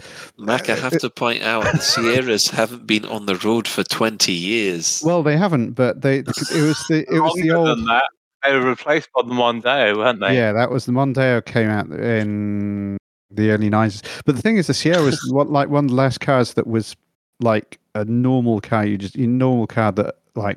might get as a hire car that was rear wheel drive. And that made it interesting in the wet. And the estate was particularly interesting in the wet. And that kind of reminds me of the difference in the Carl Nerva III slides a bit, but the Mark IV apparently is slower and even slidier. So it's like you're talking about Sierra estate. You're talking about ancient cars. Oh, no. The Cobra Mark IV is the Ford Granada estate with the bug eyes. Even better. Probably because that was rear-wheel drive as well. Oh, no. Now he's back to the 1970s Sweeney, aren't you? We've gone back to the 1970s. No, the Granada. Do you remember the last Granada they did had the horrible bug eye? The wide-mouth frog Granada, or the Scorpio it got called, yeah. Yeah. There's actually one down the road from me. I see parked in the street quite a lot. I can't believe I'm about to say this, but I think that's a bit before my time. No, it's not. No, this is a late 90s car, the wide-mouth frog Granada, or Scorpio as it become called. Oh, I can't. I'm now having trouble remembering the 90s. I mean, it's still a long time ago, but I mean, it's. I said yeah. It's rich. So much for forum dads. We've now got a forum granddads. It's recent enough that I said there's one part down the street from me, so you do still see him. Oh God, that looks awful. Yeah. Anyway, so the Cobra Mark for A brackets the Canadian version. Yeah, I think they could get away with doing a Cobra Mark 4A. I'd say I don't think anybody who's got a Cobra Mark 4 would begrudge them having access to a Cobra Mark 4A. Somebody's bound to complain. Oh, yeah, someone is bound to, but I think the vast majority of us players. In fact, actually, we will. we could put a poll up somewhere to say, listen, are you really fussed if other people have the Cobra Mark IV? It's been 6 years. Are you sure? Is the Cobra Mark IV the only exclusive ship, or was there a... Yes. Yeah. Is this the only exclusive ship because they've said that they will never do that again because of the grief that they've had over the fact that nobody else can have the Cobra Mark IV. So what about the unique paint skins then? What about like the original Lavecon paint skins? Are people salty, oh, you've got a Lavecon paint skin and I haven't? Or anything? Doesn't someone have a cow paint skin? Yes, cow that was... has the only... cow skin for the T9. If you think of that, that's quite privileged because that cow skin is loaded into every copy of the game everywhere on the planet, but only one person can actually apply it to a ship. Mm-hmm. Yeah, that's why it costs a lot, and that's why a lot of the people contributed to get it because of the contributions that Cal did for both Lave Radio and the Hutton Truckers. Yeah. It raised a lot of money for special effect. So well deserved then. Yes, I think it was. Anyway, we shall move on to the community corner. First of all, because the Buckyball Racing Club Magic 8-Ball Championship has arrived.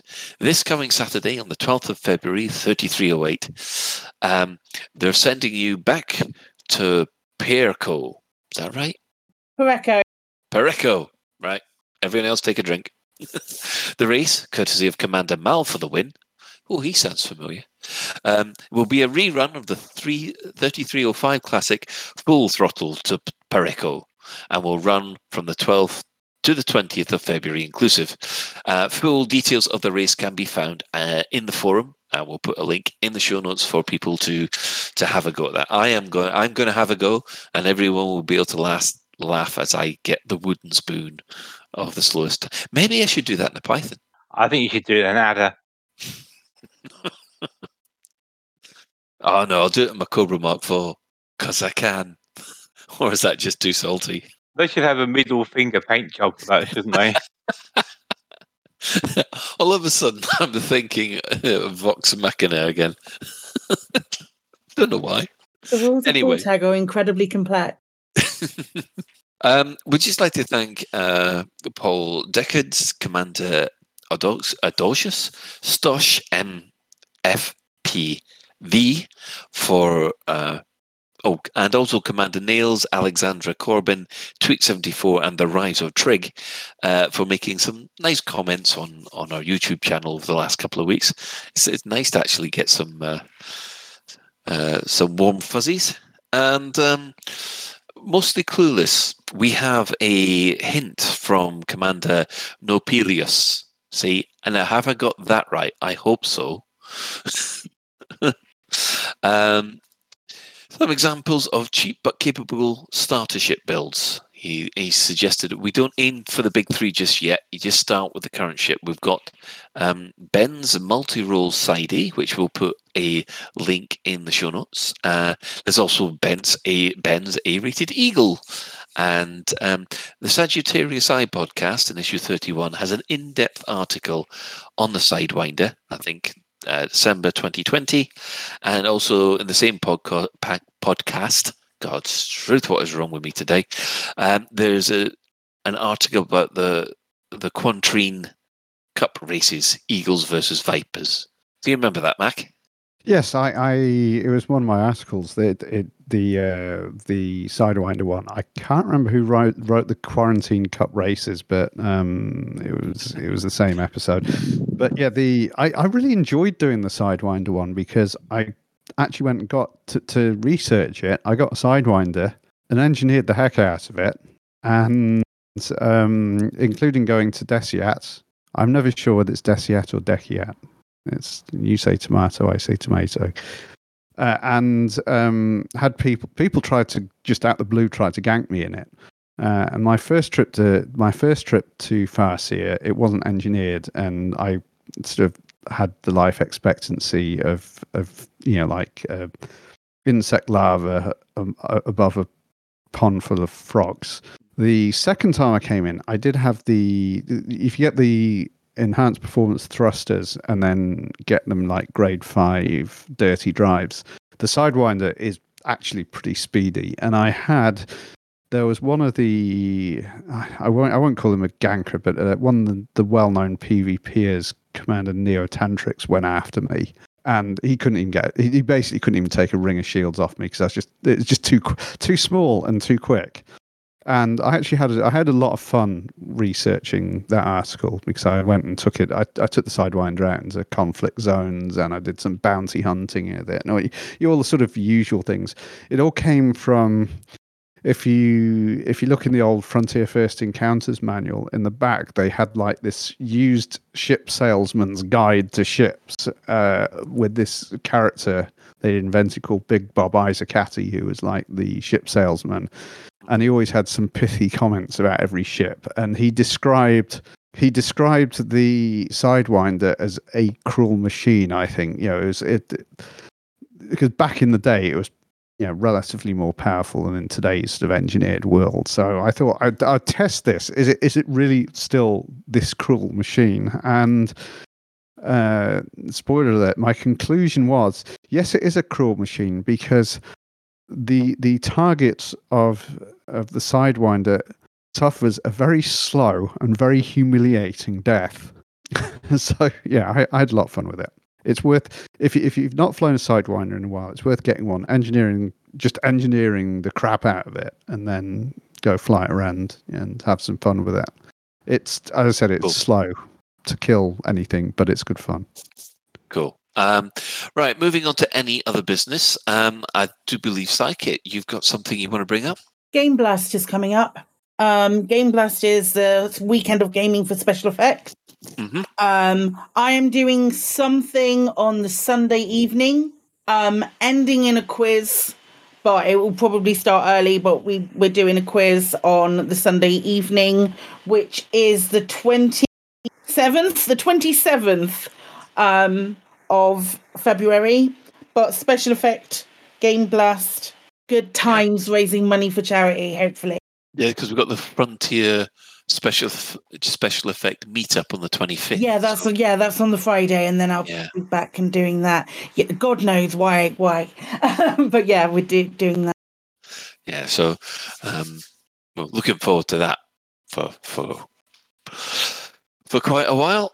Right, I think that brings us almost to the end of the show, so I'll do our usual shout outs.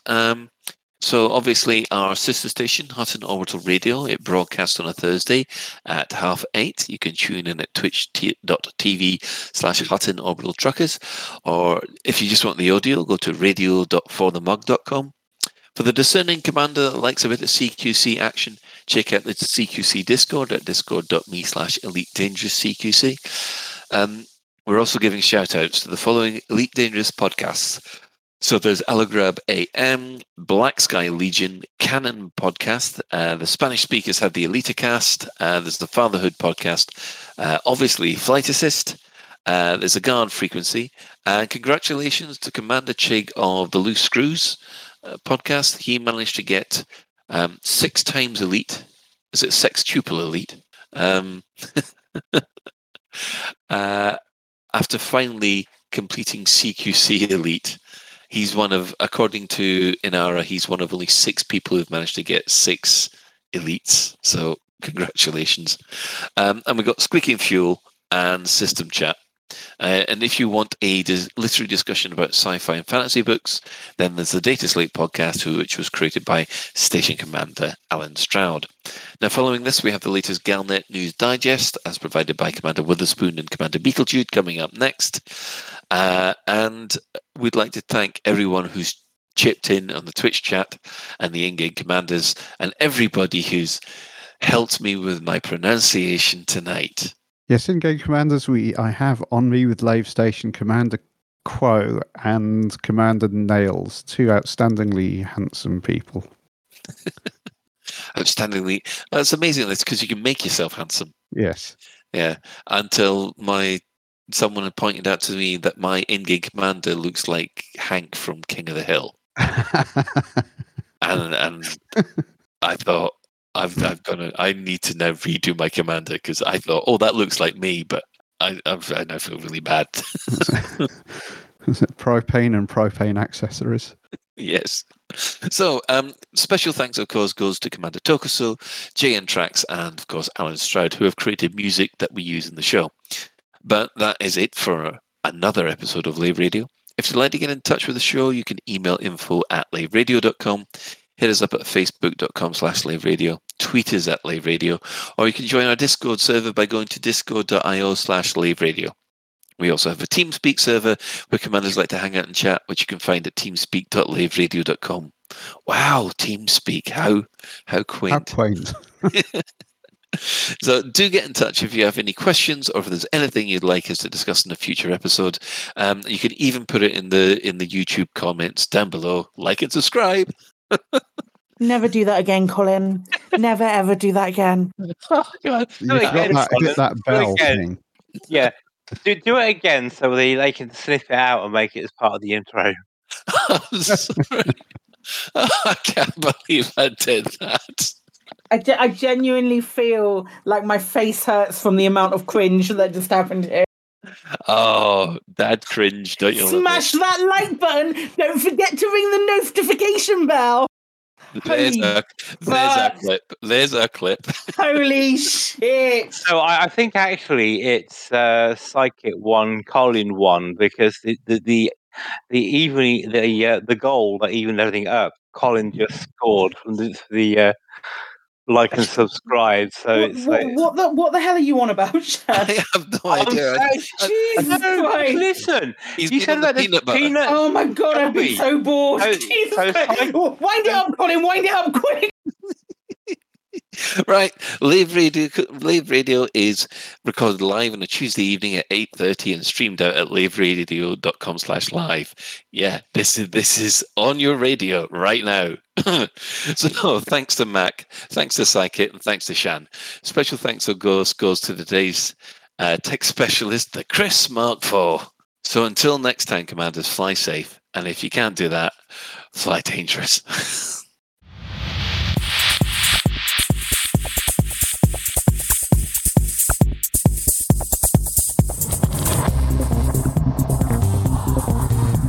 Your life like this? Sounds like someone having orange inserted.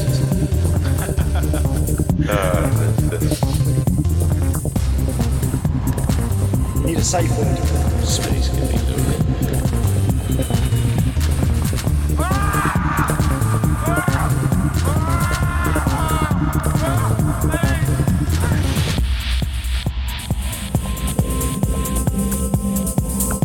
I'm going to see the galaxy.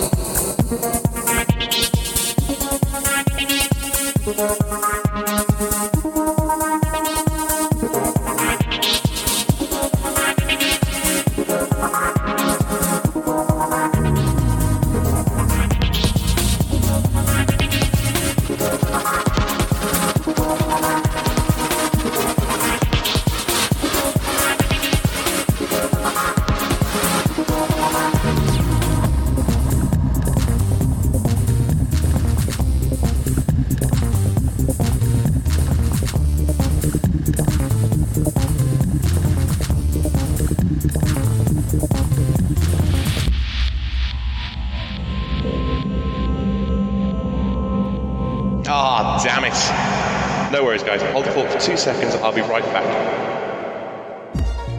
The Emperor has been absent from public life for nearly a year.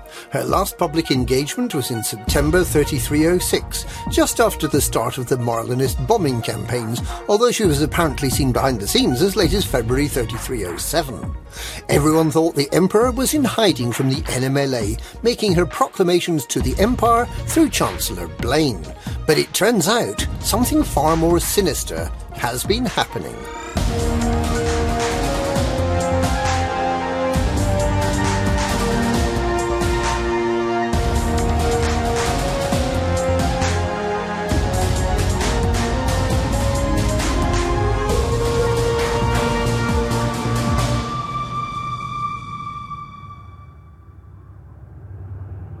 Following assistance from a number of commanders who tracked down 4 Omega Network beacons and decoded messages found on those beacons, the affiliated counter-terrorism unit believes that until Sunday, Emperor Arissa was being held prisoner in a cryopod labelled E-16, meaning 16th Emperor, by the Empire-aligned military organisation Darkwater Inc. in the Summerland system. It appears that a group of Imperial senators calling themselves the Lords of Reclamation have been funding the mercenaries to keep the Emperor in cold storage for many months. The Neo-Marlinist Liberation Army appeared on the scene quite suddenly in September 3306, bombing 3 starports and assassinating Prince Harold Duval, Princess Aisling's father, amongst others. They wanted to achieve by violence what a number of fringe republicans within the Empire had been quietly campaigning for years, to restore the original democratic republic that was founded back in 2292 by Marlin Duval. That republic only lasted 4 years, and the 16 emperors of the Empire that followed have run one of the largest, most successful and enduring political entities in human history. Just why the NMLA sprang up so suddenly remains unanswered. It certainly had support from some wealthy individuals, such as the Landgrave of Madrid. The NMLA was believed to have been defeated at the end of last year, with Theta Seven, John Tyburn, killing himself, and a megaship full of Thargoid worshippers. Based on the information gathered over the past weekend, it now seems that the NMLA may have been funded, organised and possibly manipulated by the Lords of Reclamation. This may go some way to explain past events. For example, the Landgrave of Madrid didn't have the political clout to help Theta Seven escape from the Serene Harbour interrogation facility. Yet, escape? Theta Seven did. Darkwater Inc. seems to have been training NMLA members, at the wish of the Lords of Restoration.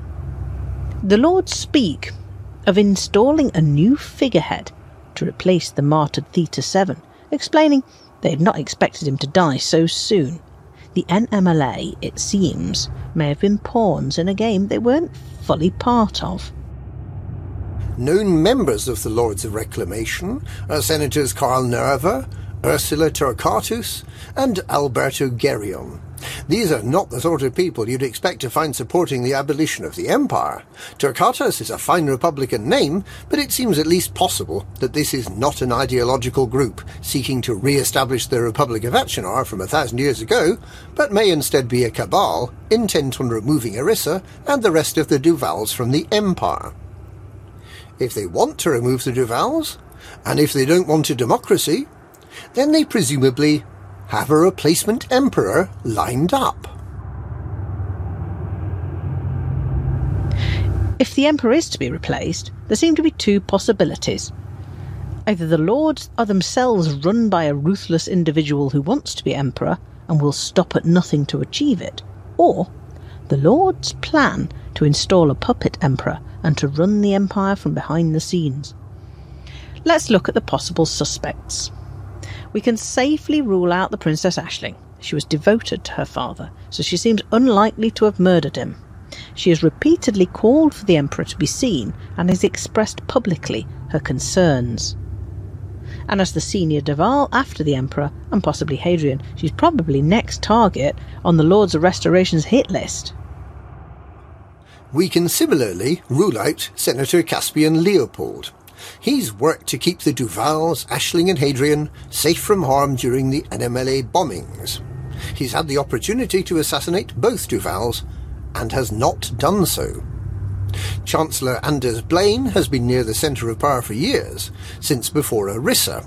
He was Chancellor to Hengist and he continued as Chancellor under the current Emperor. He issues proclamations on behalf of the Emperor, and he is the main channel of communication between the Emperor and her subjects. Surely he must have been aware that Orissa was missing. He was spoken about as a possible candidate to replace Hengist in 3301. Another would-be Emperor is Senator Denton Petraeus. One of his aides, Brendan Paul Darius, is infamous as the murderer of the 15th Emperor. And although Petraeus naturally distanced himself from the assassination, it seemed likely that he may have been attempting to prevent the wedding between Emperor Hengist and Orissa's mother Florence. If Petraeus was willing to murder in 3301, why wouldn't he be willing to try again now? As Fleet Admiral, Petraeus stirred up the Neo-Marlinists and may have helped to win support for the NMLA, thus creating problems for the Empire and creating those pawns that the Lords of Reclamation have been using. Senator Zemina Torval, the mining magnate and slave owner, also falls under suspicion, at least partly because she wears a torque, and the word torque sounds a bit like Torquatus. She was the only senior imperial who remained in the Empire along with Emperor Orissa when all eyes were on the Galactic Summit in February and March 3307, round about the time the Emperor is believed to have been kidnapped. Although she's been politically ambitious, Torval has recently been concentrating on her business interests. Hadrian Duval, considered by many traditionalists to be the future of the Empire, was put forward by Duke Caeso Mordanticus and Nova Imperium as a pretender to the imperial throne. Nearly 2 years after Mordanticus was executed for treason, there was a reconciliation of sorts. On the 16th of November 3306, Chancellor Blaine announced that the Emperor had pardoned Hadrian, but that he would not be made a prince. With the birth of a son, Hector Mordanticus, on the 2nd of December last year, many now view Hadrian as an ideal successor to Orissa. Could the Lords of Restoration be trying to hurry things along? There have been 2 attempts on Hadrian's life by the NMLA, and he is now officially a Duval, so there's some circumstantial evidence that Hadrian is not part of this plot. There are other suspects, such as Senator Lorcan Scordato, who attempted to negotiate a compromise between the Marlinists and the Empire. But Blaine, Petraeus, Torval and Hadrian are for now the ones to watch. Where is the Emperor now? She was being held in Summerland, but after ACT recently unsuccessfully attempted to infiltrate Darkwater, she's been moved. It seems likely that she remains within the Empire or within Empire-controlled space. Perhaps she's aboard a megaship or at one of the secret surface installations such as Serene Harbour. The Lords of Restoration seem keen to keep Arissa under their control and alive. Quite why is a mystery. How do they want their plot to play out? ACT has sent agents to find and recover the Emperor. For the rest of us, it's a waiting game to see whether they find her, and if they might need help. This is one of the most bizarre episodes in galactic politics. We should soon find out some answers to the why, the who, and the where questions.